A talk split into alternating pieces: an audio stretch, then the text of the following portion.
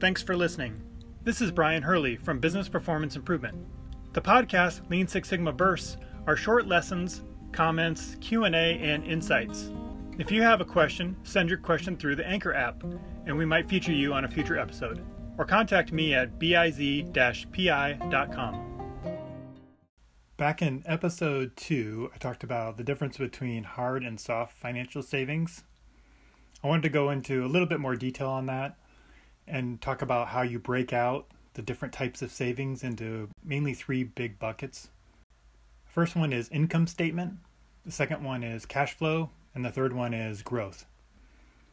So, the best way I can describe this is I uh, looked at an article that talked about a cost savings project, looked like the Kaizen event that was performed, and they said that they saved $800,000. When I looked at the results, they said that $250,000 was uh, bottleneck to sales was removed, and so they increased the profits. They also said 245,000 was a reduction in setup times due to the wasted time and effort. $100,000 was overtime and the department was reduced. $5,000 in material inventory was reduced, and $200,000 in expediting was eliminated. So that's where they get the $800,000 from. But technically, you need to break up the, the numbers into three different buckets. The first one that's most obvious is the $5,000 of inventory. So that is the value of the inventory. If you reduce that or use that up, you don't save $5,000 you bought the material and then you processed the material, you still spent $5,000. Where you save money on inventory is by getting it in and out of the facility as quickly as possible. And so that money isn't tied up in cash. It's available to be used quickly by getting it paid for it. And that was the whole premise that Toyota went through with Lean is to try to speed up the process of getting raw materials in the door and out the door quickly so they could get paid and they could get that money to reinvest into more supplies. So that's that's a separate bucket. That's the cash flow bucket where you've got money tied up and it's just held up temporarily while you're waiting for orders or running things through your process. So the savings on cash flow is that you could have reinvested that money somewhere else with a better return rate than keeping it in raw materials or caught up in project work that hasn't been completed yet. So that's really the the benefit is you might take a interest rate on that money and say had we not held on to that $5,000 in materials and instead put it in the bank or what we call cash flow. The second one is the $250,000. That was the sales increase. That is a separate bucket. That's what we'll call growth. And that's where you are fulfilling demand in the and that is where you're fulfilling demand in the marketplace that you weren't able to fulfill because of problems in your process or supply chain issues or inefficiencies in your own operations. So if you are now able to fulfill that demand, and basically the customers are asking for it and you say sorry we don't have enough to make or we can't provide it to you that quickly and they take their money elsewhere and now you're able to do that then that's called growth if fulfilling that demand quicker or earlier, then it would not be considered growth. It would be more on the cash flow because you're now able to recoup that investment quicker. So that's a separation there. You have to have new demand that you've created, and that's why it's called growth, not just sales. So if this was fulfilling demand that they weren't able to fulfill prior, and it's above and beyond what they were planning to sell, then that is growth. If it's just getting the current demand processed and getting to, given to the customer faster, then it's cash flow.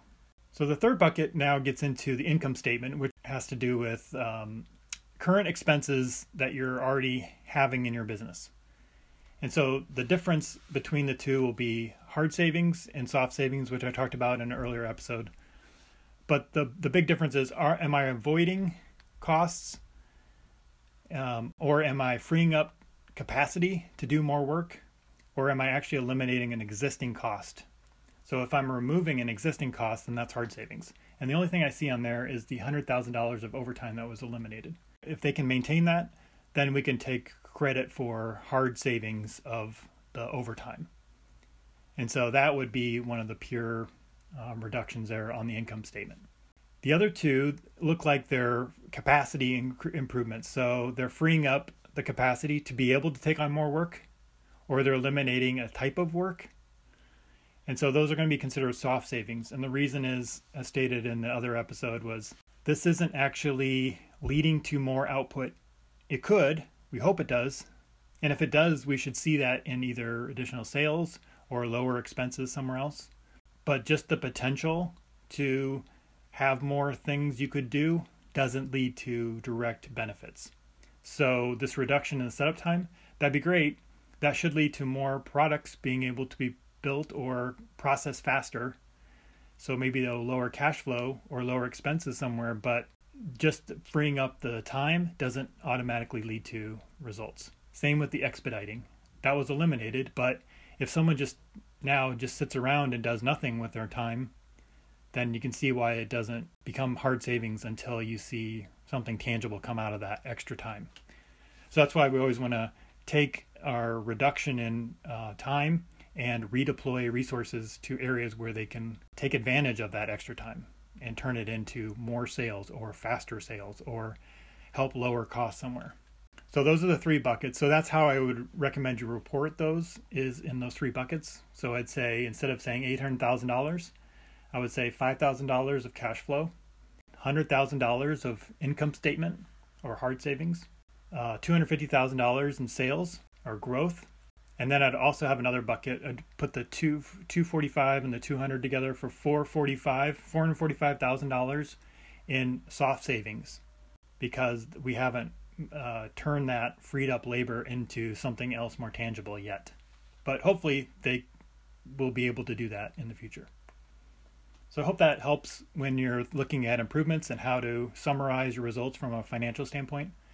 I'm not a financial expert. This is what I've just been trained and been coached through other um, Six Sigma practitioners who've done some of this reporting and have a little bit more experience. So if you think I got something wrong, let me know. Or if you have questions, feel free to reach out through the app.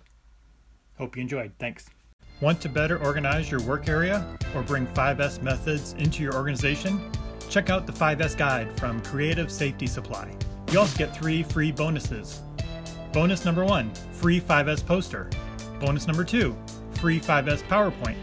And bonus number three, free 5S audit card. Go to lean6sigmaforgood.com slash 5S for the free downloads. They also provide floor tape markings, labels, signs, foam tool organizers, red tags, label printers, and other organization tools. Make sure you use code BPI at checkout to save 10%.